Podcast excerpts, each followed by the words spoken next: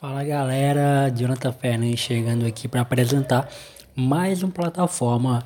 E cara, essa plataforma é muito especial porque eu gravei com o Dubi Boy, o DJ e VJ da banda Rosa do Saron na turnê do Agora e o Eterno, né? Um álbum do, do Rosa do Saron, lançado em 2012, para quem não tá ligado. É, e também DJ e VJ no, no álbum e na turnê do Latitude e Longitude, que foi o álbum é, e o DVD da banda Saron lançado em 2013. Cara, me marcou muito esses dois álbuns, para quem sabe, para quem não sabe, né? Eu sou muito fã da banda Rosa do Saron, marcou minha adolescência, marcou parte da minha vida. Então, o, o The Boy foi o mais próximo que eu consegui chegar do Rosa até o momento, né? Calma aí que a gente vai tentar áreas maiores, a gente vai tentar gravar ainda com todos, todos os membros, né, do Rosa do Saron, tanto como o Bruno, que é o novo vocalista, como o Guilherme, que era o, foi o vocalista durante muito tempo, o cara que me inspirou e me inspira até hoje com suas letras, com sua, com sua voz.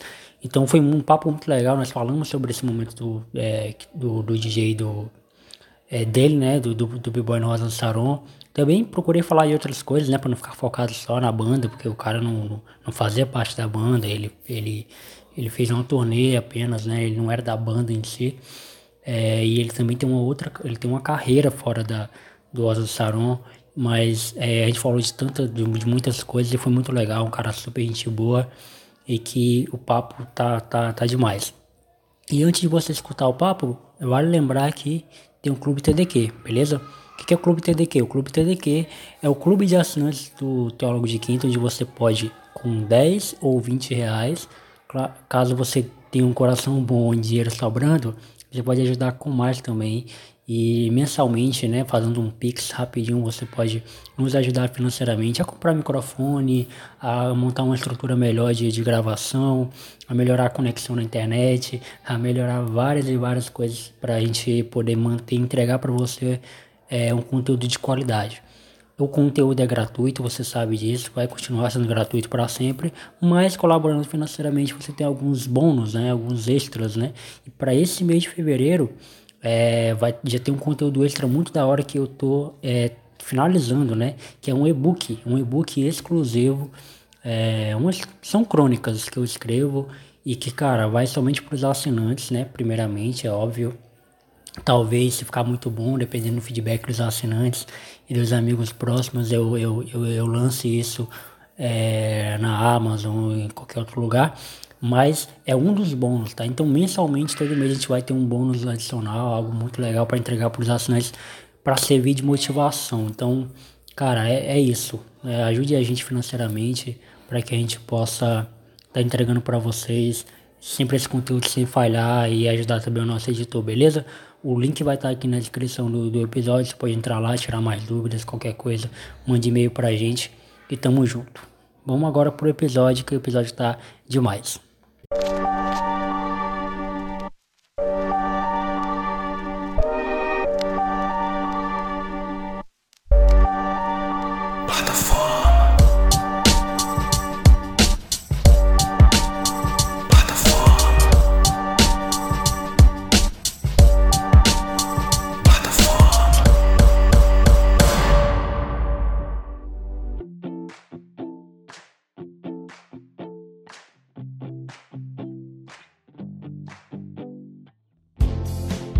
Salve galera, sou Jonathan Fernandes, está na plataforma de número 52. Estou aqui com o DJ do B-Boy, cara que eu conheço desde 2013 através do Osa Saron. Através do DVD Latitude e Longitude foi que eu conheci o trabalho do cara, um pouco do trampo do cara. Inclusive hoje, no dia da nossa gravação, eu ouvi um algo que eu nunca tinha ouvido antes, que é a música Meu Abandono, na versão remix dele. E mano, se apresente aí, fale quem você é, fale para quem não te conhece, né, óbvio, Quem você é, de onde você é, pra gente começar o nosso papo aqui. Massa, mano, beleza? Então, eu sou o Du, é, Eduardo, conhecido como Dubi Boy. É, tô nesse rolê de, de estrada aí, viajando com banda, nesse meio artístico desde 99. E de 2010 a 2016 eu estive em turnê com o Rosa, que é onde você me viu ralando. É, eu sou profissional da área de criação de conteúdo, trabalho com áudio e vídeo mais com vídeo. E é isso aí, estamos no rolê aí. Atualmente eu tô com um live de música eletrônica que se chama Octopus Live. A galera pode procurar aí, que é bem bacana. É, estamos começando a lançar algumas autorais agora desse projeto. E tamo aí, tamo, na, tamo no rolê. Da hora, mano. Cara, antes de a gente começar de fato, na verdade a gente já começou, né? Só te explicar aqui como é que funciona o nosso programa, nosso podcast, que na verdade é um bate-papo com pessoas com quem, de quem eu gosto e admiro, né? Com quem eu tenho alguma admiração. Eu sempre convido pessoas que, que eu quero muito conhecer mais, trocar uma ideia, e você é uma delas. É, como eu falei, te conheci em 2013 através do Latitude e Longitude, e aquele DVD me marcou muito também, a gente vai falar um pouco mais sobre ele. E tem uma faixa até que você canta, né? Você faz participação, que é o Ironias S.A., que é uma música muito massa também. E eu queria, mano, já começando daí já, porque é, eu sempre pergunto pro convidado como é que a gente se conheceu, como a gente não se conhece, a gente está se conhecendo agora. Então, e já é bom a gente começar daí, depois a gente fala um pouco mais sobre o teu trampo, é, como DJ, na música e tudo mais. É, como é que você chegou no Rosa? Então, como é que o Rosa chegou em você, mano? Bom, foi indicação de um amigo meu, que uhum. é, na época ele era técnico de som do, da dupla Ginigeno, sertanejo, e ele foi trabalhar com Rosa. Quando teve o boom do acústico, ele foi é, o empresário que estava responsável pelo Rosa, é, falou para os caras: ó, a gente precisa profissionalizar, profissionalizar essa equipe. E contratou ele para trabalhar como técnico de som. Ele chegou lá, ó, temos que trazer mais gente que manja para trabalhar com essa equipe. Eu fui, trabalhei com Rosa uma vez em Barretos como VJ. Cheguei que eles tinham painéis de LED no show, aqueles background grande lá que passa vídeo, e me chamaram para fazer o, o, conteúdo e exibição. Eu fui lá em Barretos, fiz esse show e os caras gostaram do meu trabalho, gostaram de mim e tal. E quando, quando virou a turnê, né, pro Horizonte Distante, eles me chamaram. Aí é, eu fui trabalhar com a banda de. É, no início de 2010 eu entrei para a banda. E uhum. esse, amigo, esse amigo meu hoje ele é técnico da Marília Mendonça. Da ele hora. chama Marcos Paulo. Da hora. Então, você entrou no, no Rosa então, muito antes lá do estúdio, né? Você entrou ainda na turnê do Horizonte Distante. Sim, assim que saiu do acústico pro elétrico de novo, eu, eu entrei com a banda para cuidar dos vídeos. O interessante uhum. foi que de início era para eu era pra eu ser só VJ, só cuidar do visual dos shows. Aí é, o Guilherme usou muita programação, muita coisa eletrônica nas músicas e falou: a gente precisa colocar um DJ no show. Eu quero muito colocar um DJ no show. Aí os caras já ficaram, caramba, nós vamos colocar um cara para mexer com vídeo, vamos colocar um cara para mexer como DJ. Aí esse amigo meu que me indicou falou assim: oh, vocês não estão sabendo, o cara que eu arrumei para vocês, ele é DJ e VJ e também canta e faz um monte de coisa. Aí os caras ah, falaram, sério, sério. Aí quando eu fui lá conversar com os caras, eles curtiram meus rolês e, e me colocaram no esquema.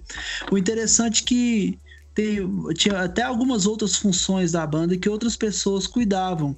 Só que, uhum. coincidentemente, viraram tudo para minha mão. Então, no início, eu, eu cuidava do, do, da parte de programação, a, a, parte eletrônica do contexto, dos vídeos que passavam no show e ainda estourava bomba.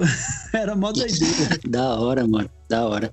Então eles, eles encontraram tudo que eles precisavam num, num cara só, né? Isso, é. Tanto que quando chegou é, desse DVD que você viu aí, do, do Latitude, eu fiquei uhum. 40, 43 horas, 45 horas acordado aquele dia para rolar o DVD. Por causa que as, as, empresas responsáveis por fornecer os painéis não cumpriram uhum. corretamente o contrato, então eu tive que ficar fazendo adaptações. Isso me deu muito trabalho e eu perdi muito tempo. Eu fiquei lá praticamente dois dias, duas noites quase direto. Cara, esse sotaquezinho ele é da onde? Paulista, mineiro? Minas Gerais, eu sou do centro-oeste de Minas. Nasci em Sete Lagoas, que fica do lado da capital, e eu moro na cidade interior que se chama Pompéu. Da hora. Mas, mas aí, você tá morando onde? Em Minas ainda ou você tá pra estar em São Paulo? Moro em Minas, se chama Pompéu, minha cidade, atualmente. Da hora. Da hora. Sou de, eu sou daqui de Rio Branco, no Acre. Você conhece alguém do Acre? Conheço, claro. Inclusive tem um até interessante. Não é, não, é na mesma, não é da mesma área, não, mas é sentido norte. É, temos alguns shows agendados e no Amapá. é do Não. outro lado, mas também é no norte. É no norte. Pois é, mano, a gente, eu sou do Acre. Velho, e assim, é, é óbvio que a gente não vai falar só de, de Rosa, mas também é, é inevitável não falar desse período é, da banda, né? Que é, para muita gente foi uma mudança é, grande, assim, ter, muito grande, assim, tipo, é, a banda ter colocado um DJ, trabalhado com músicas mais eletrônicas, mas para quem já acompanha a banda há muito tempo, que nem era o meu caso, né? Na verdade, foi só uma, uma cereja do bolo para algo que eles já faziam muito bem. E, uhum. e agora uma pergunta, tipo, eu vou tirar muitas dúvidas aqui que são bastante pessoais e talvez a galera que te acompanha e acompanha também a banda também gostaria de saber, assim. É, você já conhecia o trampo do Rosa? Assim, você já ouvia os caras é, antes? Assim, como é que foi esse processo de chegar nos caras, trabalhar com eles, estar envolvido com eles? É, é, óbvio que tem a coisa do trampo, é trabalho, não é uma coisa só tipo de, de se divertir. É, mas assim, é inevitável também de estar com uma banda que nem Rosa do Saron, que naquela época, meu Deus, é, era estourado não só no meio cristão, mas também em todo o meio musical e que, que enche um pouquinho assim de orgulho, né? Como é que foi para você esse processo? É, para mim, natural, bacana demais, natural. Eu cresci muito como ser humano, como cristão, foi muito bacana. É, eu não era fã do Rosa, eu não conhecia o trampo do Rosa. É, eu achava que tinha, tem uma banda de axé, não sei se de axé ou se de reggae da Bahia, chama Pimentas do Reino. Eu achava ah. que, que, sem você era deles. Tipo assim. Nossa, muita é, gente pensava isso. Já aconteceu gente falar comigo assim, não, aquela música sem você, ah, do Pimentas do Reino. Que, tipo assim, pra mim, ela só, eu só tinha ouvido sem você. Eu não Nesse, eu não, há muitos anos, desde, desde 99, que eu não sou muito de assistir TV. Saca? Eu gosto muito de TV, eu assisto muita coisa, mas não TV aberta que todo mundo vê, Globo, essas paradas assim. Geralmente eu, eu escolho uma coisa para assistir. Então, é, eu nunca tinha visto é, que o Rosa ficou muito conhecido pela propaganda que rolava da Som Livre, né? Uhum, Teve muita, muita parte do país que reconheceu a banda por causa disso. E eu não, eu não assistia TV na época, então eu nunca tinha visto essa propaganda. Eu fui ver ela bem depois, quando eu. Aliás, quando rolou o convite para eu fazer esse trampo em, é, em Barretos, que meu amigo me chamou, falou: Ó, tô trabalhando, eu saí do Ginigeno, tô aqui com o Rosa de Saron. É, já tem alguns meses que eu tô com eles e vai precisar de um VJ para fazer lá em Barretos. Você tá disponível?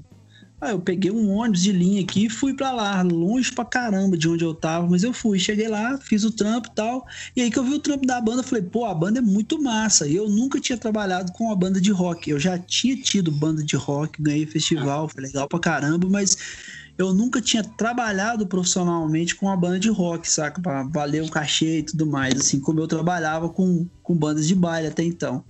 Aí foi uma experiência muito massa, que logo de cara eu entrei pra banda, comecei a trabalhar, comecei a viajar muito. Você falou, Iacre, olha que legal, eu conheço todos os estados do Brasil graças ao Rosa. As bandas que eu trabalhava antes é, ficavam aqui nessa região sudeste aqui, saca? Tipo, é, partia de Minas, as três bandas que eu trabalhei antes sempre trabalharam em Minas, e partia de Minas e ia um pouco de São Paulo, um pouco de Goiás, um pouco do Espírito Santo, um pouco da Bahia, é, Rio de Janeiro, São Paulo, eu ficava sempre nesse circuito aí. Aí quando, quando pintou trabalhar com Rosa, aí começou bastante show de viagem aérea, e vai para Tinha dia que a gente tocava aí no Acre, no dia seguinte a gente tava tocando no Rio Grande do Sul, e assim ia. É, foi muito legal essa época. Eu conheci, eu conheço, eu posso dizer assim, bacana, que eu conheço o Brasil todo, pelo menos a capital e umas duas ou três cidades em cada estado, entendeu? tem estado que eu conheço o estado inteiro, porque eu já conhecia antes de trabalhar com outros, com outros artistas, com outros projetos.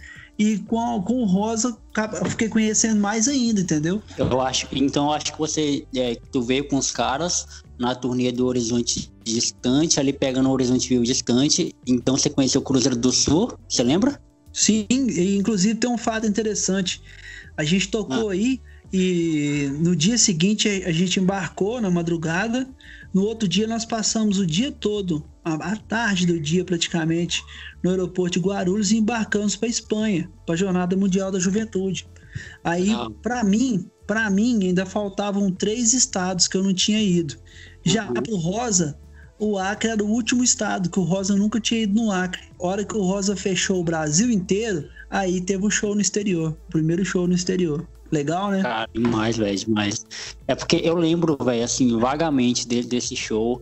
É, é, porque geralmente quando a galera vem fazer show aqui, eles vão primeiro para Cruzeiro, né? Cruzeiro do Sul é uma cidade vizinha daqui de Rio Branco. Esse show é. foi, na, foi, na, foi na praça pública, se me lembro bem. Isso, isso. Aí de Cruzeiro vocês desceram para cá. E se eu não me engano também, é, junto com vocês veio o Beatrix, né? Acho que, eu não lembro direito, não. Acho que não sei se foi a mini turnê que a gente fez junto com o Beatrix. Aí teve, teve vários shows no norte e Beatrix estava junto, acho que uns dois ou três shows. É porque vocês vieram duas vezes, eu não tô lembrado é, qual foi dessas vezes, mas vocês vieram duas vezes aqui e infelizmente é, eu, eu, não pude ir nenhum dos shows. Eu fui duas vezes, isso aí. Eu estive duas vezes. E aí, mano, eu lembro claramente de, desse período aí, assim, que, velho, eu ouvia Rosa incansavelmente na minha adolescência. Incansavelmente. Sabe um cara que ouvia Rosa Saron, assim, que, que, sabia todas as músicas? Eu tenho um caderno aqui um nome de todas as músicas do Rosa Saron. Só que aí, como eu era muito é, muito adolescente. Eu, era, eu tinha o quê? Eu tinha 17 anos, eu acho, no máximo 16, 17 anos por aí. E eu morava longe, eu era muito assim, muito. Rio Branco, Rio Branco é, é pequeno, assim, considerado com outras, outras capitais, né? É, comparando uhum. com BH. Comparando com BH, Rio Branco é, é pequeno, assim. Mas, é, mas... tem 3 milhões de habitantes. Nossa, Rio Branco é muito pequeno. Mas assim, mas Rio Branco é, ainda é uma capital, né? Mesmo sendo pequeno, ainda é uma capital. Tem um detalhe, é... além, de, além de tocar aí, a gente passou por aí algumas vezes.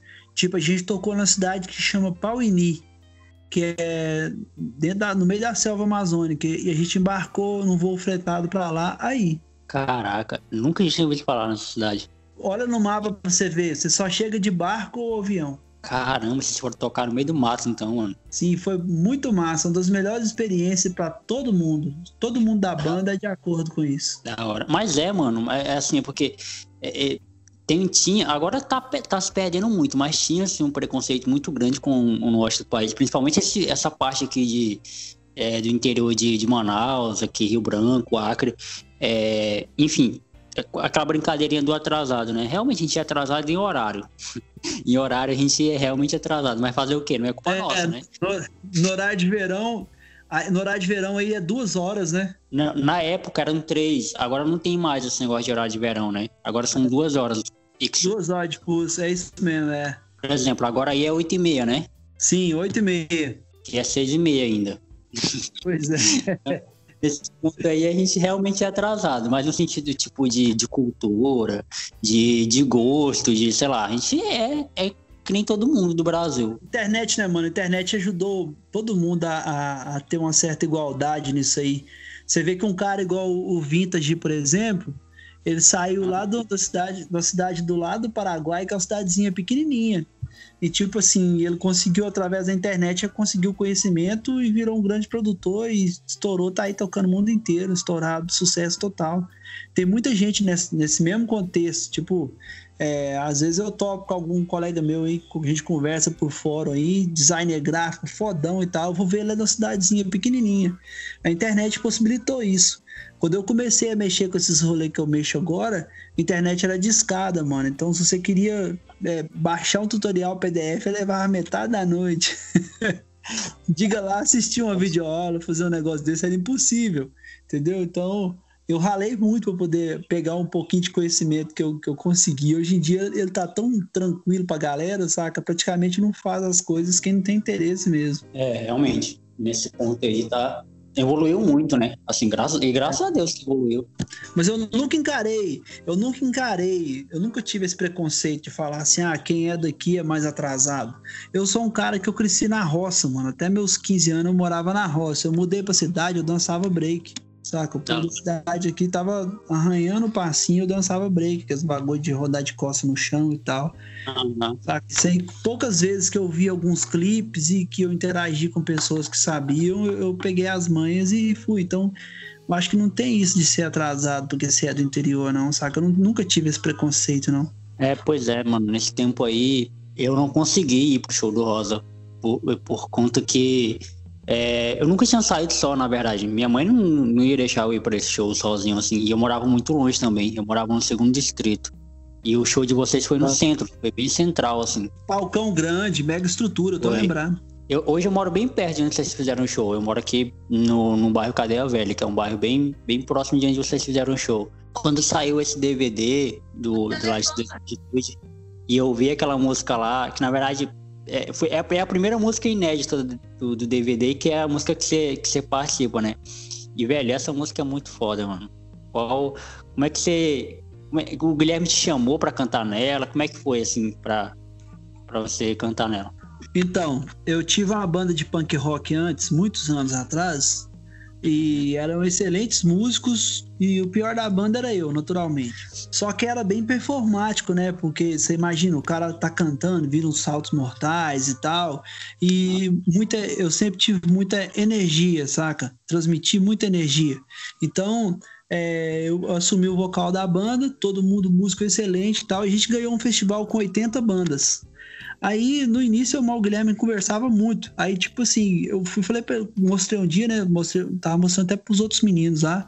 Falei, cara, eu já tive a banda de punk rock, ganhei um festival. Aí ele falou, não, eu quero ver. Eu fui, mostrei. Aí quando eu vi, ela olhou assim e tal. Aí quando entrou, quando teve o, o, o CD O Agora Eterno, ele foi. Eu, eu tava.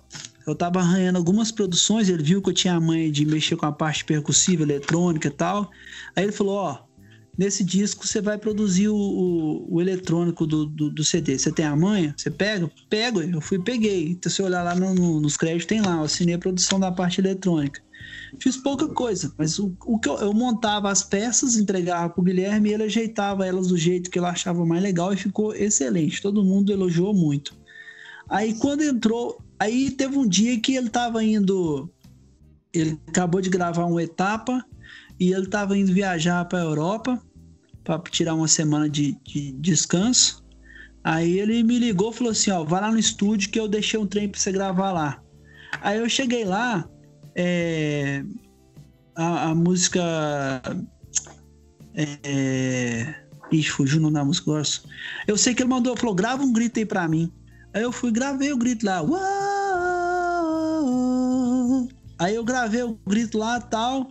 Ele foi, ficou satisfeito, beleza. Aí quando entrou a turnê do, do Agora é Eterno, começou a turnê e falou: Ó, oh, negócio é o seguinte, tem muita música aqui que não dá nem para eu respirar, porque eu produzi ela em estúdio e quando vai fazer a performance ao vivo, eu deixo a desejar do que eu gostaria de fazer, porque não tem como eu respirar. Vamos fazer o seguinte, você vai me dar uns, você vai fazer algumas paradas comigo para me ajudar, me dar uma descansada e tal. Aí eu fui entrei como backing em algumas músicas. Tipo assim, geralmente era, era falar uma, era mandar uma frase, tipo assim, para ele respirar, entendeu? Sim. E aí, tipo, aí eu fiz. Eu fiquei fazendo back em várias músicas no show. Foi a turnê toda. Quando chegou o Latitude, o Latitude nada mais é do que o Agora é Eterno ao vivo. Aí quando chegou o, o, o Latitude, a gente se preparou, fomos lá e aí teve essa música. Ele tinha escrito essa música, ela é muito enérgica e tal. Aí ele falou para mim, ó, eu vou fazer uma parte, você vai fazer uma parte. Eu falei, beleza. Eu fui lá, eu até queria gravar com uma pegada um pouquinho diferente. Ele falou, não, eu quero isso aí natural. Aí, beleza. Eu fui nem postei voz nem nada, fui naturalmente e ficou legal. Eu sou satisfeito com o resultado, saca? Foi bacana, a galera curtiu muito.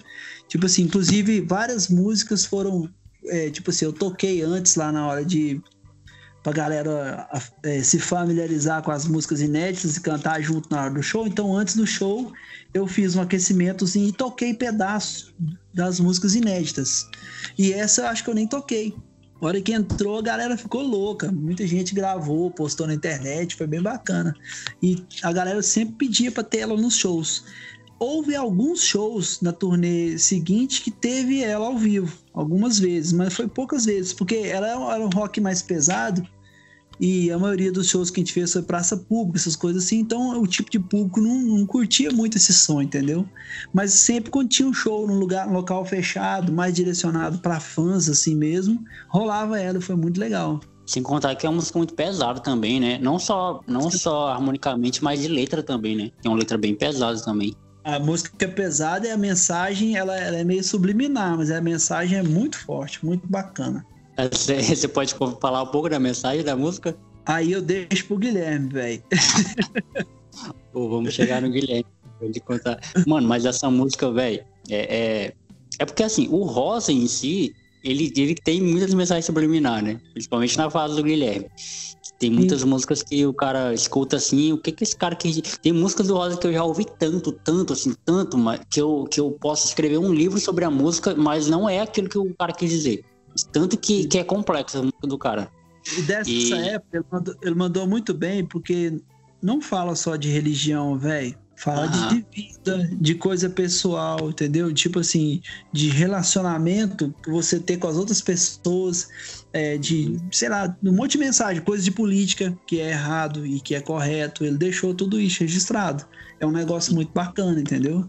Naquela parte que ele fala da grama do vizinho também, né? Muito, muito massa aquela parte. É, isso aí. Ele é muito, muito brabo. Eu tava assistindo um dia desse, inclusive, a live que ele, ele fez uma live é, de rock e botou essa música, né? Ele cantou essa música. E, mano, é, você falou de, de, de anos aí, de 99, de internet de caras. Você tem quantos anos, velho? Acabei de fazer 41. Nossa, mano, mas você tá congelado, velho, porque não parece que você tem 41. Parece nem se você tem 40, quanto mais 41. é, geral fala isso mesmo, cara. Todo lado que eu vou, o pessoal não acredita. Nos shows que eu faço atualmente, a hora que eu, às vezes eu converso com as pessoas depois do show, falo minha idade, os caras perguntam que droga que eu tomo, não fico acreditando que ficou doido, que eu faço show muito animado e tal, e as roupas que eu visto, o jeito que eu falo, saca? E, e a energia mesmo no show ao vivo, os caras não acreditam. No show do Rosa eu ficava quieto, velho, ficava lá no fundo quieto. Tem que ver no show nosso. eu vi, eu vi alguns vídeos seu no, no YouTube, você realmente, mano, você levanta a galera. Você tem uma energia muito massa. É, a gente tenta. da hora, mano. Cara, e assim, é, essa coisa de produção, é, porque tem muita coisa do lado artístico, né? É óbvio que tem que estudar a parada para você se capacitar, assim, em relação à a, a, música, em relação à produção e tal. É, como é que foi para você esse início, assim, de, de você, já falou que teve banda, pai e tal, mas como é que foi para você esse início assim como DJ, trabalhar com música eletrônica? E, e isso também está muito atrelado também ao seu trabalho como VJ, né, no, no audiovisual, né? Que você falou que você trabalha com vídeo. Sim. É, eu entrei nesse contexto porque eu dançava break. Aí uhum. uma banda veio na minha cidade, conheceram o meu amigo que dançava junto comigo, chamaram a gente no palco, a gente subiu lá, dançou foi legal pra caramba, chamaram a gente pra banda. Fomos trabalhar com a banda. É, logo no início eu comecei a, a, mexer com, com a parte técnica, equipamento e tudo mais. E aí, de início era só dança. Depois eu comecei a cantar uns pop rock, uns Charlie Brown, essas coisas assim. Aí coincidiu de ter uma cena rock no Brasil legalzinho na época, que veio. É, Charlie Brown tava muito em ênfase. Aí teve Detonautas, teve várias bandas nacionais que se destacaram. E eu, esse, essa parte do repertório ficava toda comigo, essa parte rock and roll. Aí, disso aí, cara, pintou a, começou a chegar a tecnologia no, na coisa dos shows. E eu logo me interessei muito pelo vídeo. Porque eu já mexia, eu, eu sempre gostei disso. Eu cresci na roça, sem TV, sem nada, mas quando eu mudei para a cidade e tive acesso a isso, a minha evolução nesse contexto foi muito rápida. Tipo assim, é, a galera, hoje em dia, você não tem que passar o tormento de entender o que, que é a diferença entre PAL-M e NTSC, que é os formatos de, de transmissão de TV, né? formato de cor, padrão de tela, pra, que a TV usava nos anos passados. Aí. Até hoje usa. Mas hoje em dia, como tá digital, então o negócio fica meio que automatizado. Mas antes, se você fosse gravar um clipe, por exemplo, o videocassete vinha programado para NTSC, que é o padrão americano. E o padrão brasileiro é PAL-M. Então, você gravava o clipe coloridinho, bonitinho. hora que você ia assistir ele, ele tava preto e branco. E a galera não entendia isso. Eu entendi isso rapidão sem internet, sem ler manual e nada. Eu falei, isso é muito óbvio. Tipo assim, eu, eu testei, não deu, mudei, deu certo, pronto. Aí eu fiquei com isso na cabeça. Então, desde esses detalhes simples, me levou a mexer com a parte de informática, que eu nunca tinha tido acesso também. Eu peguei, quebrei cabeça. Eu não aprendi lendo um tutorial na internet ou fazendo aula. Eu aprendi na base do teste e erro, teste e ver o que acontece. Entendeu? Então eu aprendi a editar vídeo no computador assim, E do vídeo eu fui pro áudio também. Aí, como a gente estava dentro do contexto de música ali, eu tava de, eu dividi uma casa, a banda mantinha uma, uma, tipo uma mansão assim com vários quartos, que era a sede da banda. E tinha estúdio, tinha tudo lá e vários músicos que eram de fora dividia lá com a gente. Então, é, eu evolui bastante, porque eu tive a oportunidade de dividir casa, dividir conhecimento com grandes artistas, grandes músicos de muito conhecimento, muito estudo. Então, eles me ajudaram, me ensinaram a contar tempo, uma lógicazinha de harmonia. Então, tipo assim, eu não toco praticamente nada, mas eu ouço, opa, está certo, está errado. Então, para montar no computador, é relativamente funcional para mim, entendeu? É, é, o famoso feeling, né? Que, a, que, a, que as pessoas. Tem um amigo meu que ele é um grande músico e uma vez ele, ele eu editei o um material para o projeto dele e uhum. ele, chegou na, ele, chegou na, minha casa para ouvir o material. E ele já, tipo assim, ele já é um cara idoso, ele tem uns 60 anos, assim, puta músico, muito bom músico mesmo. Ele foi, viu o material que eu editei para ele e falou assim: caramba, velho, as imagens suas, a, a, forma como você edita, parece que as imagens falam junto com o som. Você, aí eu falei, mas eu, aí eu falei assim, mas eu não, eu não sou músico nem você não, viu, mestre? Ele virou e falou assim, não, mas você é uma situação diferente. Você, você, você tem a música no C, a música tá no C. Você não precisa ficar uhum. correndo de aprender muita coisa, não, que a música já tá no C, já tá correndo as suas veias aí. É massa, a influência dos caras igual esse que faz a gente aprender as coisas, entendeu? E aí o conhecimento vai vindo e a gente vai crescendo. O interessante que você perguntou de, da transposição para eu virar DJ é o seguinte: eu dançava, cantava, cuidava dos vídeos do telão, teve uma época que eu operava o som, tudo ao mesmo tempo. E teve um período que eu era meio que um produtor também, que chegava no local, direcionava como que ia ser a montagem da estrutura e tudo mais. Aí, nesse período, começou a rolar da gente chegar nos locais e eu trabalhando com uma banda que sempre teve um repertório muito pop, muito atualizado, que chama Lex Luthor. E chegava nos locais, o DJ que ia fazer abertura ficava tocando as músicas do repertório da banda. Aí a gente tinha que ficar falando com eles, ou oh, essa música não, aí o cara achava ruim, criava encrenque e tal. Aí eu falei, cara, eu posso fazer isso. E para completar a coisa que me matava, que me mata até hoje. Os caras, a única coisa que sobra para um DJ fazer hoje em dia é sincronizar as músicas porque os equipamentos estão muito evoluídos. Você já tem informação da velocidade da música, até do tom que a música tá, os aparelhos já mostram pra gente. Então tudo que você tem que fazer é misturar uma música na outra, fazer isso mais o sutil possível. E os caras faziam tudo errado. Tipo, a uhum. música entrava entrava tudo vacaiado com a outra. Meu amigo ficava zoando, falando que a, velhinha tava dançando na pista e o cara quebrou a perna dela. aí, aí, eu comecei, eu comecei, eu comprei um equipamento para fazer mixagem com DJ e comecei a fazer antes dos shows da banda. Aí logo eu comecei a ser contratado para abrir os shows da banda, meu cachê ficava bacana e tudo mais, e foi muito legal. Aí pouco à frente disso veio o lance de trabalhar com rosa. Quando eu comecei a trabalhar com rosa, eu já meio que produzia algumas coisas porque o próprio repertório da banda pedia isso. Tinha muita performance de dança. Essa banda é tipo um musical da Broadway, saca? Cheio de informação, cheio de, de detalhes. E tinham as performances de dança que tinha que montar barulhos para combinar clá, clá, clá, com os passos de dança. E eu fazia essas montagens. Então, quando eu se você conhece um DJ cristão que chama DJ PV, é o mesmo lance que ele fazia. Ele tinha que montar, ele fazia a montagem para a galera do grupo dançar. Foi aí que ele se tornou DJ. Eu fui parecido com isso também. Eu já fazia as montagens, já manjava de música o suficiente para ser um DJ. Aí quando os caras eu vi os caras fazendo, fazendo merda, literalmente, tocando tudo errado, ainda, ainda avacalhando com o repertório da banda, eu comecei a fazer isso saca? E comecei a fazer de uma forma que o pessoal achou legal, beleza, fiquei fazendo. Então, foi bem depois que eu já era VJ que eu me tornei também DJ.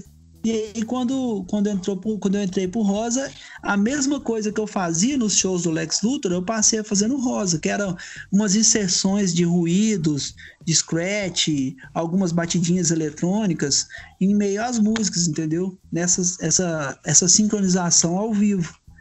Aí foi muito legal. Então, é, foi meio que é, você enxergou que estava faltando algo através do feeling que você tem da música, né? Que o cara falou que você tem a música dentro de você. E aí você enxergou nisso também a oportunidade de caramba, eu vou fazer isso porque eu sei fazer isso. Eu acho que eu sei fazer isso. Mais ou menos esse feeling que você pegou, né? Isso, mais ou menos isso. Foi bem que uma, uma parte irritação por os caras não estarem fazendo um trabalho legal e atrapalhando o nosso trabalho, e porque eu podia, simplesmente podia fazer, eu vi que eu podia fazer. Atualmente nos meus shows é mais louco ainda, porque nos, no, nesses shows, no Lex Luthor e no show do Rosa, eu ficava quieto no meu canto, eu pulava, batia palma, chamava o povo para dançar e tal, mas lá, lá no meu local. Tipo, numa, numa áreazinha minha, lá no fundo. Porque eu tava coordenando muita coisa ali. No show do Rosa, eu ficava com três computadores na minha frente, cada um fazendo uma coisa. Então eu tinha que estar atento o tempo todo para nada dar errado. Então era muita concentração. Às vezes as pessoas chegavam e falavam assim, pô, Du, é, eu fiquei mexendo com você, você não olhou para mim e falou, mano, eu olho de um modo muito geral, assim, eu olho para frente, eu vejo aquele monte de gente, mas é difícil eu, eu prestar atenção em uma pessoa, porque eu tô sempre muito concentrado durante o show, entendeu? No começo da turnê do Agora é Eterno mesmo, nossa, eu errei pra caramba. O Guilherme tava perdendo a paciência comigo já. Porque, além das coisas, tudo que eu tava fazendo, eu disparava bomba. Tinha muito efeito pirotécnico e eu disparava uhum. os efeitos pirotécnicos. Aí tinha umas falhas que, que esses efeitos sempre são problemáticos e lá não tinha o equipamento certo para trabalhar com eles. Então, sempre dava alguma falha, eu perdia concentração, acabava falhando outra coisa, até que eles passaram essa função para outra pessoa fazer, e aí eu fiquei bem mais tranquilo e deu tudo certo. Mas foi difícil. Caramba. E o Guilherme é bem performático, né? Ele gosta bem de, de, dessa coisa da performance mesmo. Perfeccionista também. Caramba, imagino. E assim, como, como você falou aí, eu também sou meio que assim, velho. Eu não toco nada, assim. Na verdade, eu, eu, digo que toco de tudo um pouco, mas na verdade é pouco de tudo, na verdade. Não é de tudo um pouco, é, é pouco de tudo. Tudo que, que, que na igreja tinha, eu fui meio que aprendendo, sabe? Aprendi a tocar um pouquinho de baixo, aprendi a tocar um pouco de violão. Meu pai me ensinou três acordes de violão e é o que eu toco até hoje. Não sei tocar mais nada de violão. Três acordes de violão que um dia eu ouvi dizer que com esses três acordes era era o suficiente para você tocar qualquer tipo de música. Mentira, que não é. o Legião Urbana são é. três, os mesmos três acordes, todas as músicas. Mas assim, a questão é que ele é o Renato Russo, né? E eles são Legião Urbana. Uma coisa é a Legião Urbana fazer isso, outra coisa todo mundo fazer isso. que é uma parada mais difícil. Nada, só. O Ramones fez isso, o Green Day fez isso, o Blink-182 fez isso. É, essas bandas nacionais, quase todas que estourou, fizeram isso. O que faz, do, do tempo todo que eu tô observando, eu comecei a prestar muita atenção em música, eu era bem criancinha ainda. E uma coisa que eu percebi é o seguinte, a música, ela, ela ganha sua atenção por ser diferente, não por ser perfeita. Saca? Você vai ouvir é alguma coisa que te chama atenção porque é diferente. Você não. A fixação sua por uma música ser perfeita é bem menor do que por uma música diferente. Por exemplo, você conhece System of a Down? Demais. Então, quando eu ouvi System of a Down, eu falei: caramba, ganhou minha atenção na hora. Primeiro o uhum. Batera. Chamou atenção o Batera. A primeira coisa que me chamou atenção foi o Batera. Falei, cara, no rock não tem os caras tão ativos assim, não. O rock, a maioria dos caras são siga em frente. E eu trabalhava com o Batera, que era muito bom. Ele é muito bom. Eu chamei ele falei, cara, olha aqui pra você ver. A hora que ele ouviu, falou, caramba, o cara é bom, bom.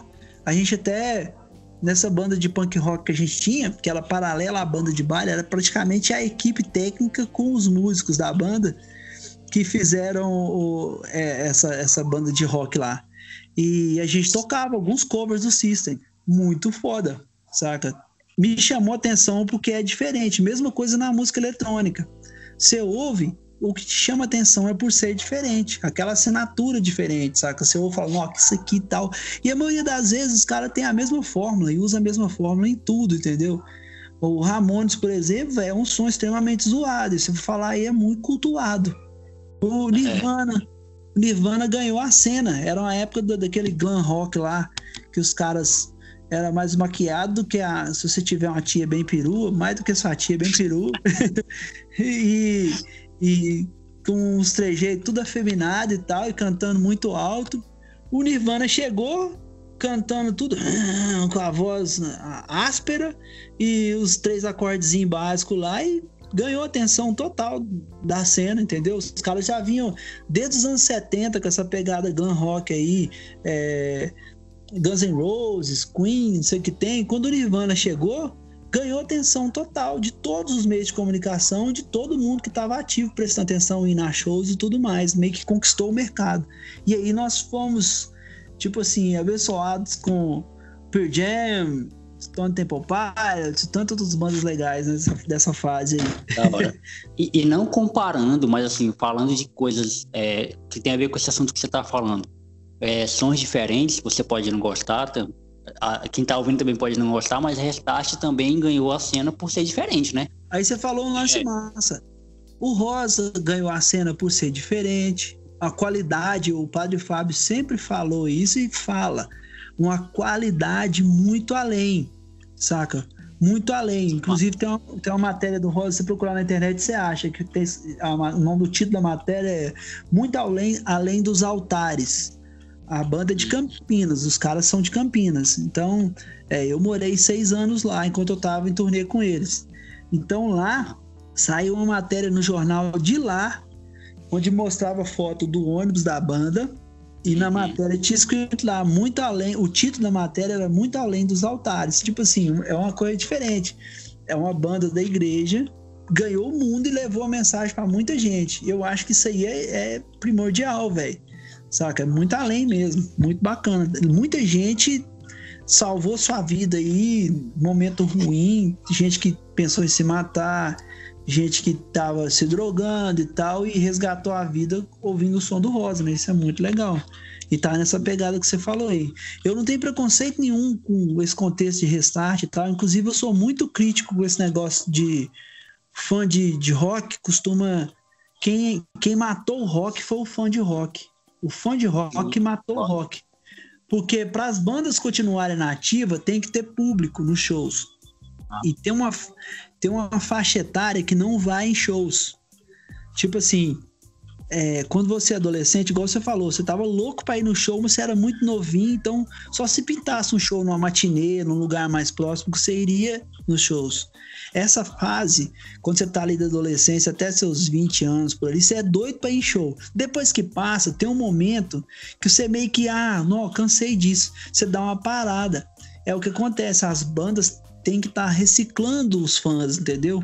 Tipo assim, você conquistou um, um, um, grupo de fãs aqui legal, dá uma faixa etária aí, vamos supor, 16 anos.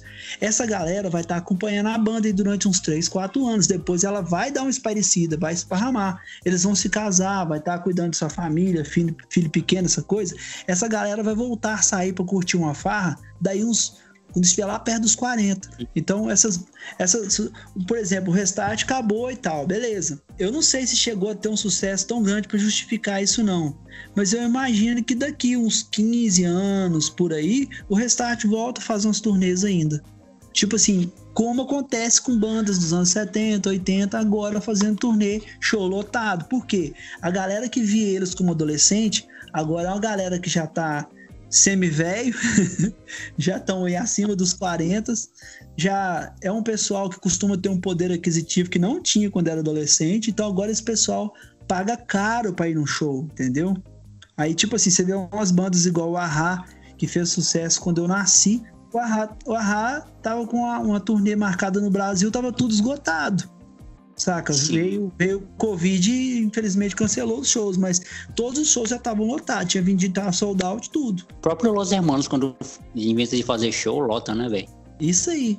É um negócio que é, o Los Hermanos até parece um culto, né? de tão louco que é, velho. Real, real. Cara, é assim, é, já que é, falando, falando de restart, de restart não é ruim, velho. Assim, você pode não gostar do tipo de som que os caras fazem, mas dizer que o som dos caras é ruim não é, velho. Os caras tocavam bonitinho, os caras tocavam é, legal, só o problema é o preconceito. Eu acho que, assim, outra coisa também, ainda falando de rock, porque eu lembro muito bem dessa fase, eu era adolescente nessa fase aí. É, é, os caras mais velhão do rock, né, meio que tem uma questão de ego também, de achar os caras estão tomando nosso lugar. É, sei lá, estão pegando o público que, que era pra gente estar tá pegando, enfim, estão atingindo o público que era pra gente estar tá pegando, estão lotando o show que era pra gente estar tá lotando. E aí começaram, tipo assim, atacar os caras, dizendo que era. Assim, é, desqualificando, não, né? Não, não é não, mano. Isso é simplesmente o cara egoísta que acha que o mundo tem que ser só dele. Aí, tipo assim, é. é esse, esse, tipo de cara é assim. Se a banda é, faz muito sucesso, ele acha ruim. Porque é, chama, uma vez eu vi uma matéria sobre isso muito legal, chama Síndrome do Underground. A banda é legal enquanto ela tá fazendo um som ali, e vamos supor, você, você monta uma banda aí. Aí eu descubro o seu som aqui na internet, não, o som desse cara é legal. Aí eu mostro para dois, três amigos meus e a gente fica curtindo a banda. Aí de repente você, sua banda vai estoura. Aí vai no Faustão. Ih, agora ficou pai. Agora vai começar a fazer tudo que é gravadora quer. Agora não é. sei o quê. Aí os caras ficam com preconceito. Agora os caras não conseguem entender pelo seguinte: é, o saudosismo, né? o saudosismo que matou o rock, velho. Eu sou um cara extremamente saudosista. Hoje eu vejo, eu sempre critiquei o pessoal que andava ao meu redor que era saudosista. Hoje eu vejo que eu sou saudosista, sempre fui. Porém, eu não sou saudosista com o mesmo contexto que eles. Esses caras, eles queriam que o rock fosse eternamente é, Aerosmith, é, Guns N' Roses, essas paradas assim. Quando o rock mudou para uma pegada mais grunge, esses caras criaram um caso. Mas o negócio foi tão foda que eles começaram a gostar também. Não, Nirvana é bom, Nirvana é bom. Passou, beleza. Aí passou. Quando chegou o Link Park ali, esses caras começaram a pirar. Porra, velho, agora ficar misturando música dance aí com, com, com, rock, não sei o que que tem, ficar misturando hip hop com, com rock. Aí beleza. Esses caras, e eu vi muito, muito cara de banda fazer comentário ridículo. Por exemplo, é, o Kiss estava produzindo, tava produzindo uma parada para ser lançado no início dos anos 2000. Aí eu era viciado em MTV nessa época.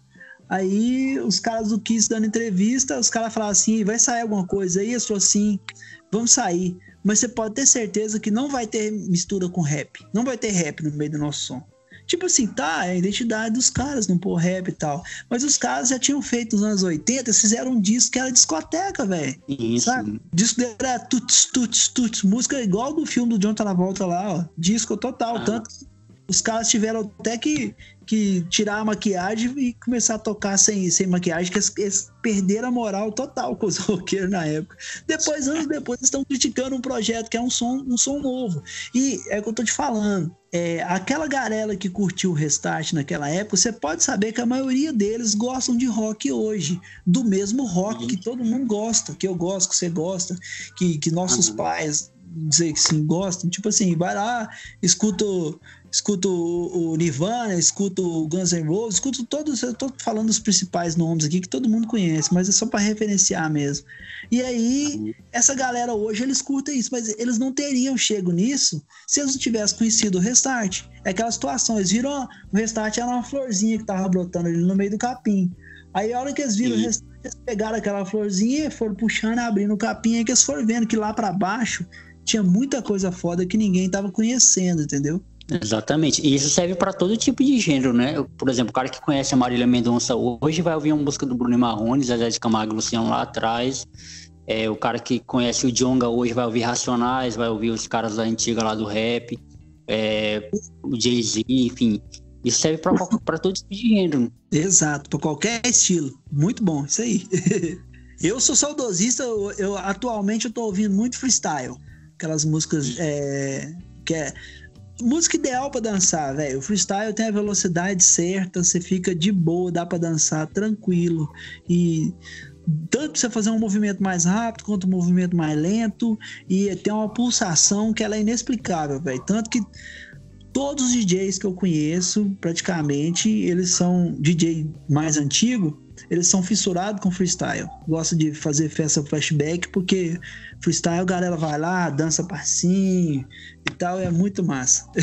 YouTube mesmo é cheio de conteúdo freestyle e tudo com muito views, ou seja, é um assunto que interessa muita gente, entendeu? Da hora. Esse, esse é, é, perdão, sou leigo nesse assunto, mas o freestyle é o que? É um subgênero do, do eletrônico? É, é, é uma evolução do. Vamos dizer assim, o, a música eletrônica tem dois caminhos. Tem um caminho que veio como música produzida eletronicamente mesmo, e tem o, o modelo como ela nos é apresentado hoje em dia, vem do hip hop. Aquela ideia de dois tocadiscos e um mixer vem do hip hop, vem do rap, do hip hop, da cultura hip hop, saca? Início dos anos 70 ali, final dos 60 para 70, os jamaicanos tinham o esquema de fazer som é, com carro e tal. E botaram o cara para mixar. E aí a galera queria dançar, mas as músicas não eram tão legais para dançar. Então tinha uma galera que eles só dançavam no break da música, que é aquele, aquele intervalo da música onde tem. Hoje em dia a gente fala drop, né? no drop da música, que é onde a música dava uma parada que, que o, o, cantor parava de cantar e tinha só o instrumental. Esse pedaço uhum. era então tinha uma galera que só dançava. Aí tem um DJ que, que começou a mixar esse pedaço, colocou dois discos de um lado do outro e uhum. tocava um trecho e aí enquanto enquanto tava tocando o disco da esquerda ele voltava um disco igual dois discos iguais. Ele ia voltava uhum. o disco da direita e segurava. A hora que acabava de tocar esse trecho no disco da esquerda ele soltava o disco que estava à direita e voltava o da esquerda. E com isso ele, ele ficava repetindo aquele trecho fazendo ele ficar vários minutos. Enquanto isso a galera arrepiava dançando Algum tempo depois, começou alguém catar o microfone e ficar instigando a galera a pular mais. Aí veio o alicerce do hip hop, que é o, que é o DJ e o MC.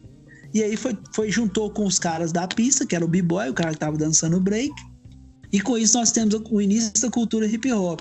Do outro lado, tinha vários artistas que eu não vou citar agora, mas eu vou citar um que todo mundo conhece, que é o Kraftwerk que é de música eletrônica mesmo, produzida eletrônica. Eles foram atrás de equipamentos, fazer, é, fazer a música de uma forma que não que ela fosse tocada, mas de uma forma pré-gravada, já eletronicamente produzida mesmo, com som, com a timbragem eletrônica, saindo fora da, da guitarra convencional, do violão, do baixo, da batera, nu e cru, entendeu?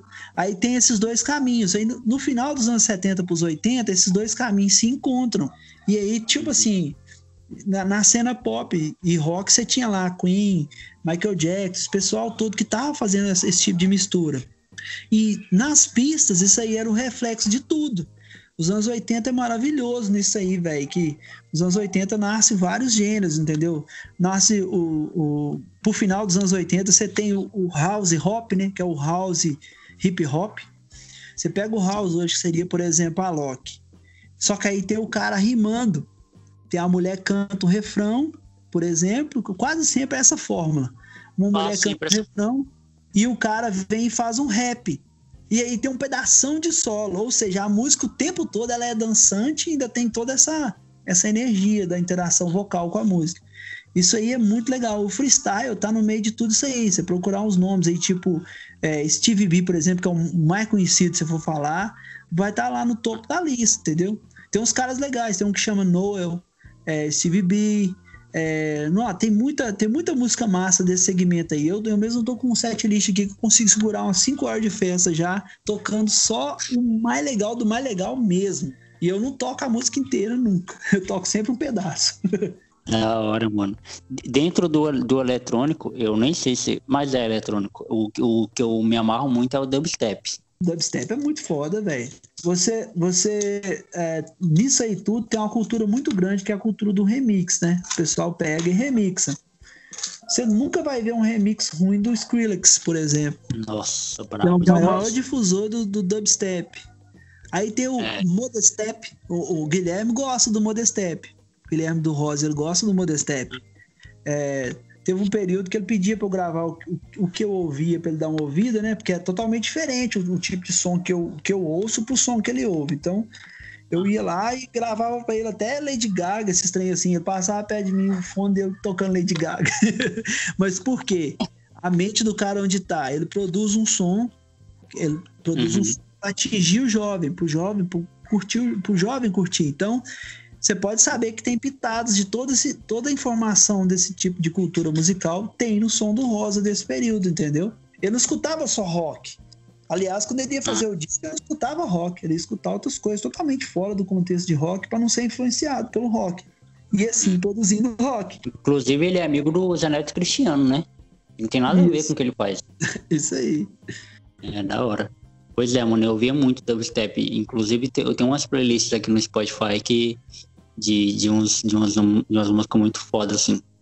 No, no eletrônico é a única coisa assim que eu, que eu me, me assim, que eu boto para ouvir, assim, tá ligado? Mas eu gosto de muita coisa. Eu até anotei esses nomes que você falou agora para pesquisar. É, não, esse tipo de som que eu tô te falando aí, para mim, ele tem uma coisa diferente, porque é, quando eu tinha 13, 14 anos, eu ia em balada, era esse som que rolava, entendeu? Lá em, em 92, 94, por ali, você ia nas baladas, os flashbacks dos anos 80 tocava muito nas pistas, porque as músicas eram muito boas e era uma época que o, o, o cara, o DJ, ele tinha que ter um vinilzão para tocar. E não era tão fácil. A gente vinha de um, de um período de ditadura, de umas coisas que teve no Brasil, que era tudo fechado. Então, música de fora era complicado para chegar aqui, para licenciar a música, que era muito complexo. Então, é, quando o cara dava sorte de ter um amigo que fora no exterior e trazer o disco, entendeu? Ou quando alguém pirateava o disco aqui e tal. Então era raro ter uma novidade, novidade. Tipo assim, a música que tá tocando a novela, você chega lá na pista e ter a, e ter a música lá na pista. Era difícil isso no, no, finalzinho dos anos 80, início dos 90, isso era muito difícil, entendeu? Isso aí, todo DJ que eu ouço hoje, dessa cultura mais antiga, que isso eu era criança nesse período, né? Mas eu conheço, eu tenho amizade com vários DJs aí que tem mais de 50 anos e estavam tocando nessa época. Até, até fora do Brasil isso era complicado. Se você for ouvir, o David Guetta mesmo tem um material sobre ele no, no no YouTube lá que ele fala disso aí, que era difícil o acesso por ser vinil, por não chegar para todo mundo, entendeu? Era muito complicado. Então, é, tem muita coisa que para mim tem um, um, sabor especial assim. Quando eu escuto a, o cérebro vai lá né, eu novinho a primeira balada que eu fui entendeu? A toda a sensação da época é muito legal. Tem esse saudosismo com a gente entendeu? Mas o som é tão bom que toda vez que eu toco a galera toda dança todo mundo mexe com a mente de todo mundo, entendeu? Então eu sei que mesmo o moleque novinho que tá na que tá na, na pista aí em algum aniversário que eu toco, alguma coisa assim, quando eu entro nessa parte, ele curte pra caramba, porque as músicas são muito boas, entendeu? É. Dá uma olhada pra você poder ouvir. Tem uma música do cara que chama Noel chama Silent Morning. Depois de acabar aqui, você dá uma ouvida pra você ver. É, é uma época muito diferente, é, é muito escroto. O cara começa o clipe fumando, ele não sabe dançar, ele faz os movimentos meio parecendo de karatê com, com jiu-jitsu, sei lá, o judô. Mas é legal, cara. Na hora. O, o som é legal pra caramba, entendeu? Na hora. Mano, é incrível. Agora você falou, você falou das referências aí do, do Guilherme e tal. Eu lembro que eu conheci o Rosa nesse período aí do, da, da Ação Livre, né? Que a Ação Livre. Inclusive, eu não gostava do Rosa. A primeira propaganda que eu vi do Rosa, e, e tava lá a propaganda do cara falando do, do sol da meia-noite, não sei da onde, das, das, mais quantas, músicas, tipo assim, nada a ver. E eu, criança, né? Criança ali para adolescente, falei, que merda de música é essa? O que o cara tá falando? Né? E nem religioso eu era na época, né? Hoje eu sou cristão, mas na época eu não tinha religião nem nada. E aí, eu, eu não, não dei bola, né, assim, pro, pros caras. E aí depois, quando eu entrei, saí do ensino fundamental, entrei no ensino médio, foi quando eu conheci o. Eu acho que foi quando eu conheci o Horizonte Distante. É, eu vi o acústico na oitava série, quando eu fui pro primeiro ano, foi. Foi exatamente por aí mesmo. Eu vi o Horizonte Distante. E aí, velho, eu fui mergulhar na banda. Fui pegar o primeiro EP dos caras, que é o tem três músicas, né? Que eu acho que é o Olhando de Frente, alguma coisa com a ver com olhos, assim. É difícil de achar, a galera gosta de colecionar, né? Então tem sempre gente correndo atrás. Aí você caça nos mercados livres da vida, é caro ainda. É, e foi poucas cópias. Mano, e assim, eu fui ouvir tudo dos caras, mano, tudo, sabe? Assim, gravação, música que músicas que eles nem tinham, que eles nem gravaram em, em álbuns, por exemplo, em Espírito e em Verdade, eles não gravaram, mas tinha um áudio deles cantando numa missa. Eu, eu baixei tudo, nessa época era de, era de download, né? Pra, nessa uhum. época, assim, até os anos 2015, as pessoas baixavam, principalmente aqui em Rio Branco, a gente baixava muita música. Hoje eu já acho algo bem, bem antigo, quando o cara fala assim, ah, me envia tal música. Eu falo, mano, é Spotify, tem música no meu celular. É, e assim, é. hoje, mas ainda tem gente hoje, 2021, mano, que ainda baixa música. Então, nessa época eu baixava muita música. Na verdade, eu só ouvia Rosa, não ouvia outra coisa. Você falou, tem gente, eu, eu não uso Spotify, mano. Eu não uso. Eu só ouço que, o que eu baixo e monto meu playlist e toco. Eu não, eu não, eu não me ligo do Spotify, porque eu viajo muito. e depender de internet ou de estar tá carregando a memória do celular, então eu quase não coloco música no celular. Eu tenho algumas músicas no celular aqui para se caso eu chegar num local e não tiver ninguém com música, eu tenho algumas músicas legais no celular para salvar a gente dessa maldição do sertanejo do funk. Todo lugar que você vai, o povo só quer ouvir sertanejo e funk. Então eu tenho uma salvação no celular aqui. Mas é, eu não sou o cara do Spotify, todo mundo fica me cobrando. Inclusive, não sei se tá dando pra você ouvir, eu tô baixinho, tá rolando o som do, do meu CD aqui, que eu produzi quando eu tava pra sair do Rosa. E aí, é, nesse, nesse disco tem várias músicas aí, pá. É, então, a galera vive me pedindo para eu colocar elas no, Spotify. Eu tô preparando aqui para licenciar elas, colocar tudo certinho. Já tá tudo certo, já tem todas as permissões, tudo certinho. Só que falta só eu fazer o upload delas, eu fico enrolando e não faço. Mas elas estão no YouTube, dá pra galera ouvir? Ah, tem um, um demo no YouTube, quando alguém pede, depois eu vou te mandar um SMS aqui com o CD inteiro pra você ouvir. Ah, é, eu, tenho ela, eu, tenho ela, eu tenho ela no, no disco virtual, e quando a galera me manda, por exemplo, no Instagram, assim, nó, Du, queria ouvir seu CD, eu mando o link pra galera ouvir. Ouvir pois não, é, mano. baixar. É. da hora. E, e, e, nessa época, mano, assim, eu fui ouvir de tudo dos caras pra me situar, assim. É... E aí, mano, foi onde eu, onde eu me apaixonei pelo Osassaron, assim, infinitamente, porque era algo muito. De... Era não, ainda continua sendo algo muito diferente. Agora o Guilherme saiu da banda, então meio que a banda mudou. Então é, é, é natural até, né? Mudou, que... mas continua diferente, muito Isso, bom, muita diferente. E aí, e, e, e, assim, e aí é natural também quando você conhece alguma coisa, não sei se com você é assim, mas assim, quando você conhece uma coisa nova, sei lá, seja uma banda, seja uma música, você quer ouvir mais daquilo, né? Por exemplo, você quer ouvir outras bandas que se parecem com Rosa, por exemplo. É, e assim, eu fui buscar, eu vou te falar assim, algumas bandas nacionais que, que mais chegaram perto do Rosa do Saron, mas assim, ainda perto, mas muito longe, que era Catedral e Oficina G3 só, assim, as bandas que, que quando relacionadas, né?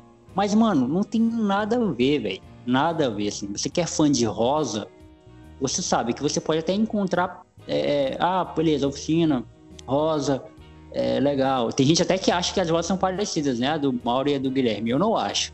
É porque eu sou muito fã do Guilherme, muito fã do Rosa. Então eu acho que eu consigo identificar aí a particularidade de cada um. E aí fui ouvir Catedral e assim, mas Rosa de Saron é muito único, mano. Muito único mesmo, assim. Eu acho que não tem banda que, que, que faça um som. Porque é, é, é diferente, né, mano? E o bacana é que eu tive a oportunidade de ver muita gente que influenciou o Guilherme a gente topar nos shows. Depois o Guilherme falar: caramba, velho, eu ouvia muito o som desse cara. Por exemplo, nós chegamos no, no Rio Grande do Sul, a primeira vez que fomos pro Sul, com o Rosa foi pro Sul e tal eu tava com a banda. Aí a gente chegou no Rio Grande do Sul tal, fomos tocar lá. Aí é, o primeiro dia a gente tocou. Ixi, eu acho que foi naquela cidade lá que teve o, o acidente na, na, boate lá, que queimou o povo e tal. Santa Maria. Isso, nós tocamos nessa cidade. E no outro dia nós tocamos na capital. Aí o dia que tocou na capital, o, o, o Jonathan Correia tava lá. Ele foi no show e tal. E o Jonathan Correia era o vocalista do Reação em Cadeia, que é uma banda que fez sucesso. As bandas do Sul, o Sul tem uma cena tão legal. É tipo na sua região aí. Na sua região rola isso com forró, com alguns artistas aí, que o artista ele, ele se dá tão bem nessa região aí que ele não precisa vir para cá. A agenda dele tá violenta aí, ele toca aí, ele vende disco aí, ele, o povo consome o artista aí. Mesma coisa rola no Sul. O Sul tem muita banda boa que nunca saiu do Sul. Se eu ver falar do Sul, você vai falar do nenhum de nós, saca? Engenheiros tal, e praticamente só. Mas lá tem muita banda com, com, um tipo de som diferente. Igual na época lá tinha uma banda chamada Comunidade Ninjitsu mesmo, que tem um som bem podreiro e tal. E o, o Reação em Cadeia é, de, é de lá. Aí o, o, Guilherme até falou, assim que, assim que ele entrou no. no que, ele, que, ele, chegou no palco lá e tal, ele falou: caramba, é, quando eu, por volta de 2002, eu, eu via muito reação em cadeia e tal. Hoje o Jonathan tá aqui e tal, mandou um salve. E eles ficaram amigos, velho. Tipo assim, o, o, Jonathan depois participou do DVD do acústico lá, você mesmo viu lá do, do, do acústico 2 e tal. Isso é muito massa, velho. Eu vi isso várias vezes, a gente na estrada, esbarrar em alguém que o Guilherme falar: caramba, já ouvi demais seu som e tal. Não só o Guilherme, todos nós. Aí, dessa, dessa, faixa etária, assim, que hoje tá beirando os 40, por volta dos 40, a gente ouviu muito esse sonho mais jovem e hoje, quando ele topa com os caras, é muito massa. Então, isso aí, é, todos esses caras, você pode saber que um pouquinho do, da ideia deles está no contexto do Rosa. O Guilherme colocou ali. Se você pegar por volta de 2002, o que ele fez por volta de 2002, você sente que tem uma vibezinha reação em cadeia ali, entendeu? Reação em cadeia é, é bem cruzinho, mas é um som, um som bacana de ouvir. Inclusive, ele tá, o, o Jonathan tá com outra, com outra banda agora que tem um som muito legal. Tocou no Rock in Rio e tal, foi muito bacana. Da hora. Inclusive, é, principalmente aquele, o, o, depois do inverno, o caso dos, caso dos espelhos, tem um, uma referência bem reação em cadeia mesmo. É isso né? aí. Cara, era, era assim, época, né, velho? O reação em cadeia né, lembra, o reação em cadeia lembra um pouco Nickelback, essas bandas assim. Aí o, o, o Rosa também lembra, o Rosa dessa época também lembra, é o que influenciou, saca? Tinha certa influência ali. Porém, o Guilherme fez de um jeito que é o jeito único do Rosa. E uma coisa bacana que isso aí a galera talvez não saiba, é uma curiosidade legal aqui. É, o Guilherme ganhou peso ele era bem magricelinho. Aí quando ele Sim. ganhou peso, a voz dele mudou e ele desenvolveu a técnica dele de cantar. Tanto que às vezes alguém zoava ele para emagrecer e falava: Não, e se eu emagrecer e minha voz mudar? Não quero, não. Eu vou continuar como eu tô. E é nesse ponto que eu quero entrar, mano. Ainda bem que você já puxou o link aí. Porque assim, é, eu sou do, sou do Acre, mano, sou de Rio Branco, distante pra caramba do, da realidade do, do, do, dos grandes centros aí do Rosa e tal. Mas assim, como você falou no início, a internet ajudou muito a gente a saber, conhecer várias coisas.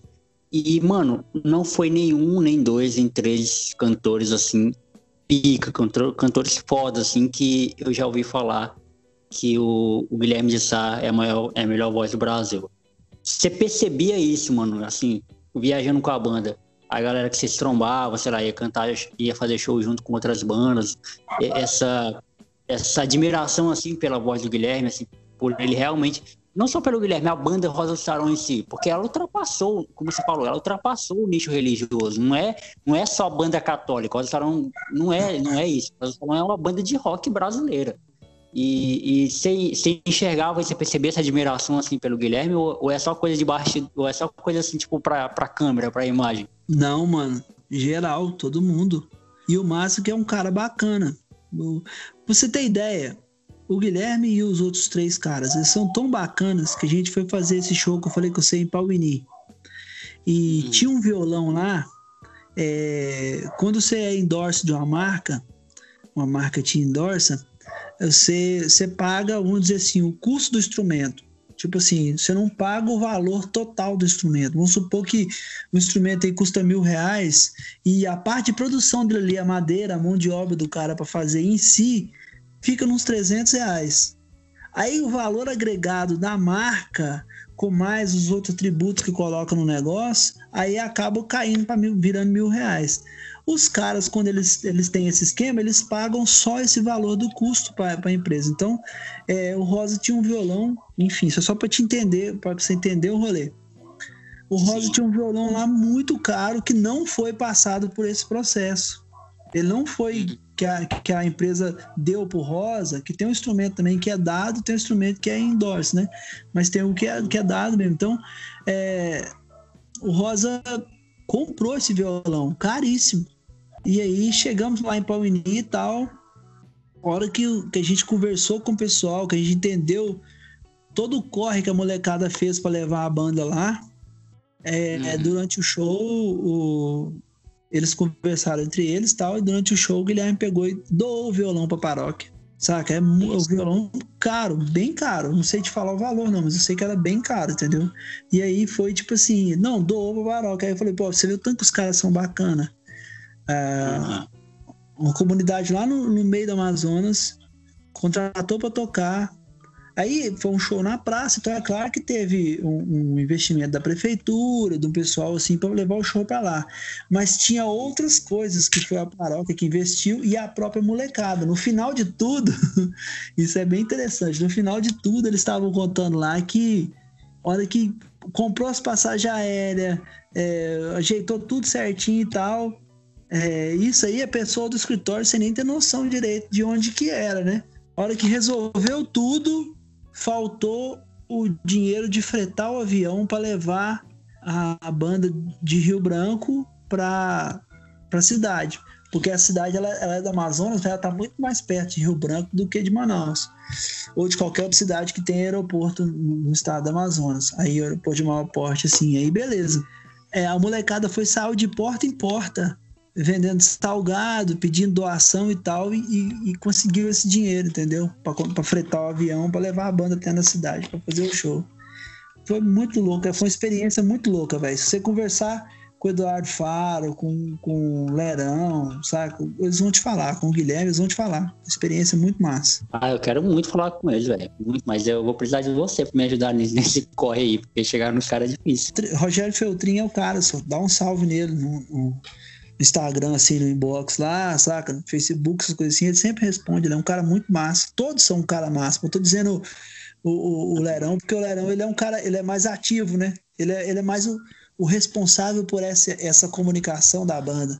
Então, é e-mail, ele lê os e-mails, os caras acham que não. Ele lê os e-mails todos, velho, que mandam pra ele, entendeu? Da hora, mano. Da hora, eu vou mandar sim. É, é, até porque ele é o, o, líder da banda, né? Assim. Não, na verdade, o Rosa não tem um líder, digamos assim, só é, é tudo de comum acordo.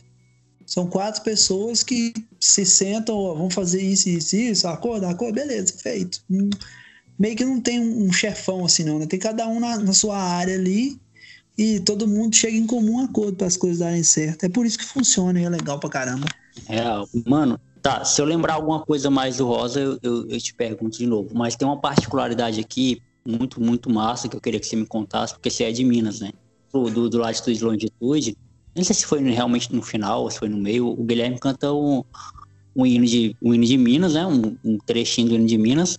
E aí eu pesquisando um dia desses, eu descobri que Minas não tem um hino oficial, né? Me corrija se eu estiver errado. Ou tem? Não, esse é o hino de Minas mesmo. Esse é o, esse é o oficial. Não, não é meio que é oficial. Essa é uma música que popularizou tanto que ela se tornou meio que um hino. Aqui é tá, diferente. no Rio Grande do Sul, por exemplo, no Rio Grande do Sul, por exemplo, tem uma paixão com. Lá é praticamente outro país, né? Então, lá, todo show que tem, todo show, todo show que eu fiz no show, no, no Sul, tanto com Rosa, quanto com outros artistas, quanto eu sozinho como DJ, a galera puxa hino para cantar. Puxa o hino de lá. Eles são meio que muito patriota no contexto deles lá, entendeu? Aí aqui em Minas a galera não é tão assim, não. Mas é a hora que ele puxou, ó, oh, Minas Gerais. Isso aí é a música que popularizou muito. É tipo, sou caipira, pirapora, nossa. Saca? Aí, tipo assim, é até interessante que quando eu era criança eu achava que essa essa música do Pirapora aí era da, onde a minha família mora, Pirapora aqui em Minas, só que não, é Pirapora lá em São Paulo. Inclusive o Rosa até gravou, gravou um clipe lá perto. e Aqui. aquilo foi interessante que foi assim, eu lembro direitinho como é que foi. O Guilherme chegou para mim, a gente fez um bonequinho 3D que dá ah. tchau pro pessoal. Aí apareceu no, no telão o triângulo, o bonequinho saiu de trás do triângulo Deu tchau uhum. pra galera, o Guilherme foi, puxou, oh, Minas Gerais. Pronto, a galera foi cantando o resto. Eu aprendi a cantar aquele hino de Minas Gerais por conta do Guilherme. E até passei por um amigo meu, ele trabalha comigo, que eu, eu perguntei é. pra ele, mano, você sabe o hino de Minas Gerais? Ele falou, não. É óbvio que ninguém, ninguém de, do Acre sabe de Minas Gerais. Aí eu falei, eu comecei a cantar para ele, ele se amarrou muito. Então, quase todo dia no trabalho a gente canta esse hino. Aqui, aqui, aqui em Rio Branco, com a divisa aqui entre Porto Acre, que é uma, é uma cidade interior, e chegando no Amazonas também tem uma. uma não, é, não é cidade, é um, um lugar que também chama Pirapora. Que foi onde eu morei lá, inclusive. Um ano da minha vida. Minha mãe morou lá. E, mano, é assim, interiorzão, sabe? Interiorzão demais. Você falou que morou na roça. É, eu também, mano. Morei, tipo assim, sem, totalmente sem internet, totalmente sem lazer nenhum, assim, tipo de, de cidade. Mas eu não consegui me adaptar, não, viu?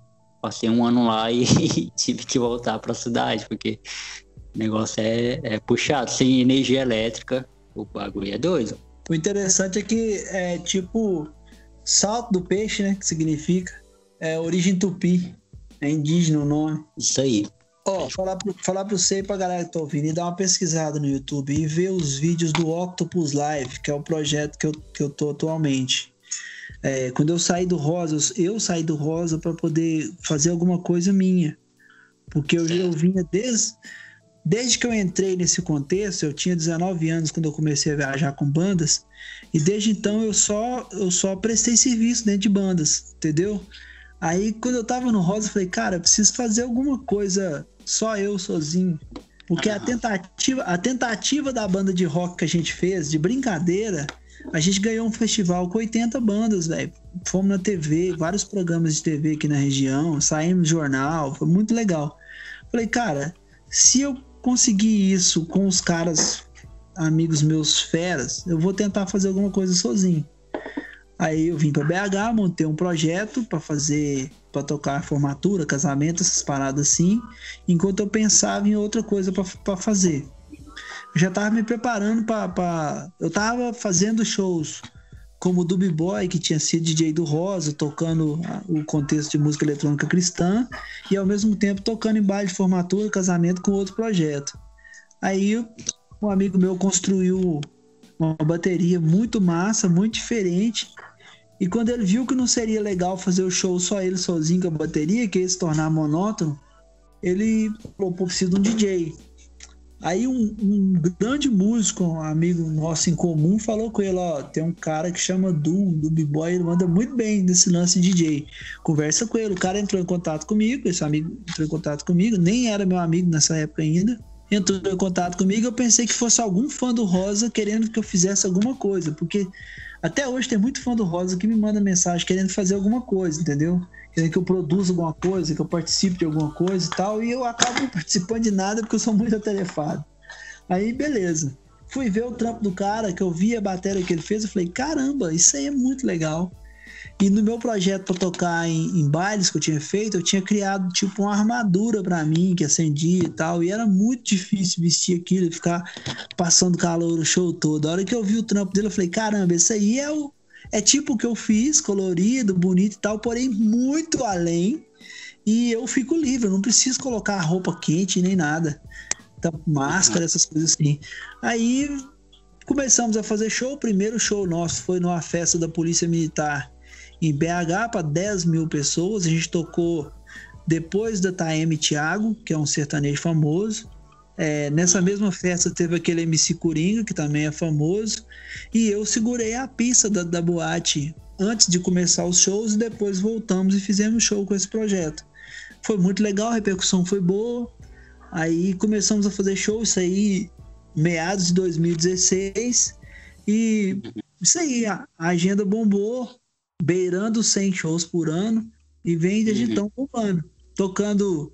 É, é interessante, é muito massa, porque com o Rosa eu vinha meio que num nível só, né? A gente vinha meio que num nível só, quase sempre grande público, praça pública ou show fechado, mas com muita gente.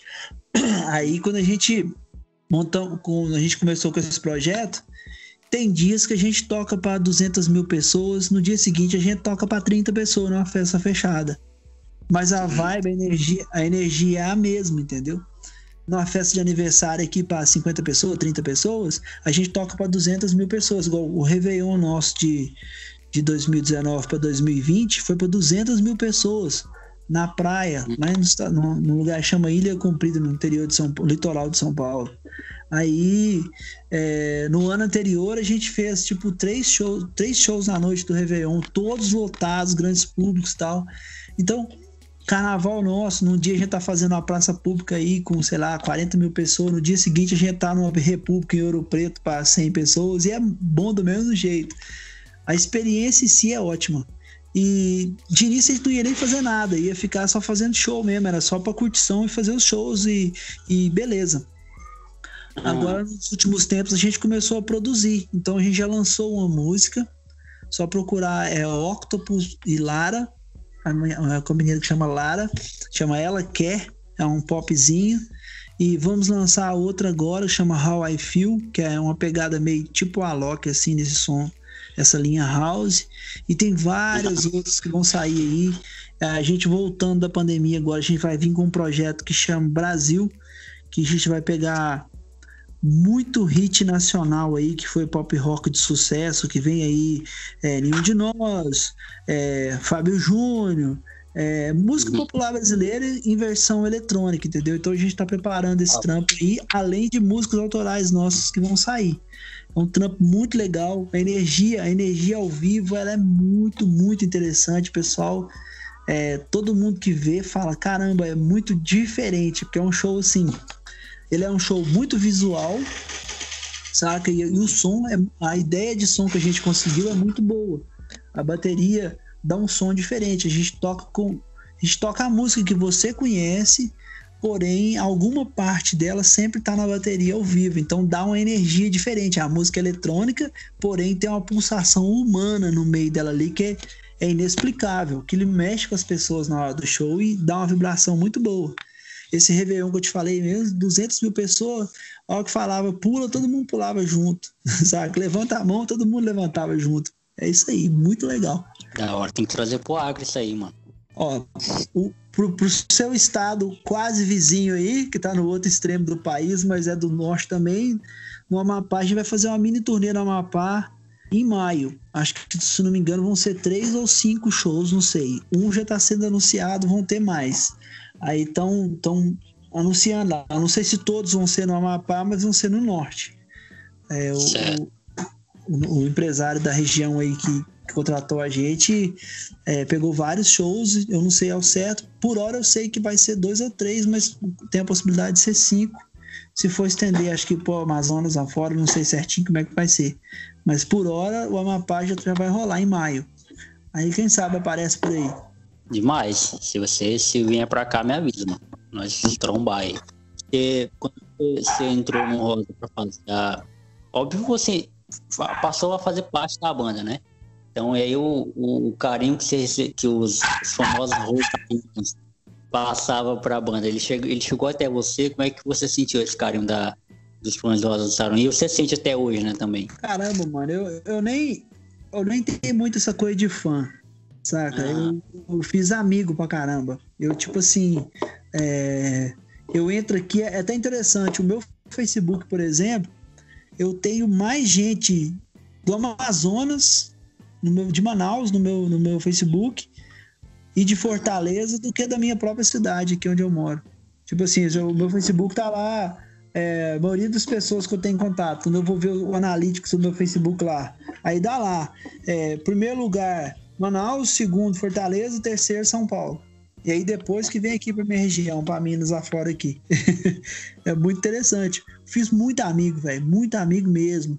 E é interessante que nessas minhas andanças com o Octopus, quase sempre eu chego numa cidade que eu lembro de alguém que eu conheço na cidade e eu dou o toque. Fulano, tô aqui. A pessoa vai no show, tira foto com a gente, conversa, entendeu? Vê o projeto, curte pra caralho. É muito massa. Muito massa mesmo. Tem amigos no, muito amigo Espírito Santo. É, aliás, todo lado que eu vou, né? Praticamente todo lado que eu vou tem alguém que eu conheço. Eu esbarro alguém que eu já conheci antes, tanto tocando com Rosa quanto com outras bandas. E é muito legal. Isso é o que vale a pena, velho. Isso é o, poder da música, né, velho? Nossa, a música ela tem um. A arte em si, né? Mas a música, por, por mexer com mais, com mais emoções, com mais elementos, é, tem um poder transformador de unir pessoas que que, meu Deus, é, pô, inimaginável até. Pô, na, na, época que eu, que eu conheci, eu te conheci através do, do Rosa, eu nunca quis imaginar que um dia eu ia trocar uma ideia, sei lá, uma mensagem com, com você. E agora a gente tá aqui trocando ideia, mano. Tudo através da música. E a internet também, né? Eu sou falador, velho. Eu converso com todo mundo. Eu sempre conversei com todo mundo. Pós-show, assim, é... no início, ah, até os próprios caras do Rosa carregavam os equipamentos, tanto antes quanto depois do show. Aí quando eu entrei para a banda, eles tinham tido o boom do acústico e aí a banda teve essa formação de dos quatro caras, mais dois holds, um, dois técnicos de som, o técnico de luz e eu. E mais os dois músicos de apoio. Então, essa galera por trás na cena, claro que ficou com a função de cuidar do equipamento, de manusear o equipamento para a banda dar atenção aos fãs. Então, é, no início, eu, eu, pegava o meu equipamento, passava no meio da galera carregando e ia pro ônibus. É, quando, com mais ou menos um ano e pouquinho de banda, isso se tornou impossível, porque eu pegava, eu pegava meu equipamento, ia carregar e toda hora um puxava, tira uma foto comigo, fala comigo, me fala isso aqui, me leva no camarim, não sei o que e tal. Aí eu combinei com a galera, falei, vou fazer o seguinte, eu vou ficar sendo responsável por cuidar da carga do equipamento, então, para não ficar transitando no meio das pessoas. Aí acabava o show, eu pegava uma parte do meu equipamento, corria para o ônibus, para a van, para caminhonete, o que fosse, que fosse transportar o equipamento, e ficava organizando a carga. E aí a galera já, já meio que tomou uma atenção disso. Então, a maioria dos lugares a galera já ia me esperar lá na carga, para ficar conversando comigo enquanto tava fazendo a carga, tirar foto e trocar ideia. E eu sempre conversei com todo mundo e por isso que eu tenho amigo pra caramba, entendeu? Essa galera tão aí, sempre conversam comigo, eles ouvem música e me mandam mensagem, pô, Du, lembrei de você aqui, essa música era muito legal, no, no show era muito bacana, sempre sempre tem alguém me mandando mensagem. Quando eu vejo alguma, alguma peculiaridade que me lembra de alguém também, eu, eu chamo a pessoa, marco a pessoa em rede social, assim, ei, mano, ó, lembrei de você, olha aí e as pessoas ficam felizes pra caramba. Isso é muito legal. Da hora. Você ainda tem contato com os caras da banda? Ou... Tenho, tenho. O ano passado, não sei se foi julho, não lembro a data certinha, não. Teve uma live do Rosa que eu tava lá com eles. Eu fui para lá levar um equipamento para eles lá. Tipo, tem uma emissora de TV na cidade vizinha de onde eu tô aqui, que é Divinópolis, que é uma cidade também que eu morei 10 anos, 11 anos, aliás. É aqui perto. Aí eu eu fui para lá, peguei esse equipamento e levei para eles lá em São Paulo, lá em Campinas. Aí teve a live, depois da live eu trouxe esse equipamento de volta, que esse equipamento é de transmissão do, transmissão de uma missa dessa, nesse esquema, saca? Que é transmitido por emissora de TV. Esse era o link para TV que eu vim buscar. Teve que ser eu, porque se fosse mandar transportadora, ia ficar complexo por causa do, do horário que tinha que ser tinha que buscar e levar de volta. Então o Lerão me ligou, eu fui lá, tranquilo. Sempre, às vezes, eu vejo uma piada engraçada aqui, eu mando pro Duzinho no WhatsApp aqui, entendeu? Eu vejo um negócio legal, converso, eu sempre, sempre converso com os caras, tranquilo. Cara, foi massa demais trocar ideia contigo e, e tirar todas essas dúvidas que eu tinha. E, pô, você é um cara de gente boa demais, como eu imaginava, né? Você, você é tudo aquilo que que aparece no DVD ali, aparece nos shows ao vivo, é, é o que você é agora, trocando essa ideia contigo. Ter aceitado o convite aí para trocar essa ideia com a gente é, nesse podcast aqui. E, mano, esse espaço é seu, esse espaço é do convidado, pra você falar o que você quiser, é, mandar aí o, suas redes sociais, o link da galera aí, mandar abraço para quem você quiser mandar. E mais uma vez, te agradecer por você ter reservado esse tempo aí, essa uma hora e meia aí da sua vida, para trocar ideia com a criança aqui do pé rachado. Tá, que isso, mano. Tamo junto. Eu curto demais a galera do norte aí, nordeste, norte, no, mora no coração mesmo. Tem muito amigo por aí, muito massa. Eu falo que Brasil é assim, quanto mais você vai pro norte, mais gente boa as pessoas são, entendeu? O Brasil é um é país de pessoas, gente boa mas quando chega aí já tá num nível assim, o dobro de gente boa do que é na minha região aqui.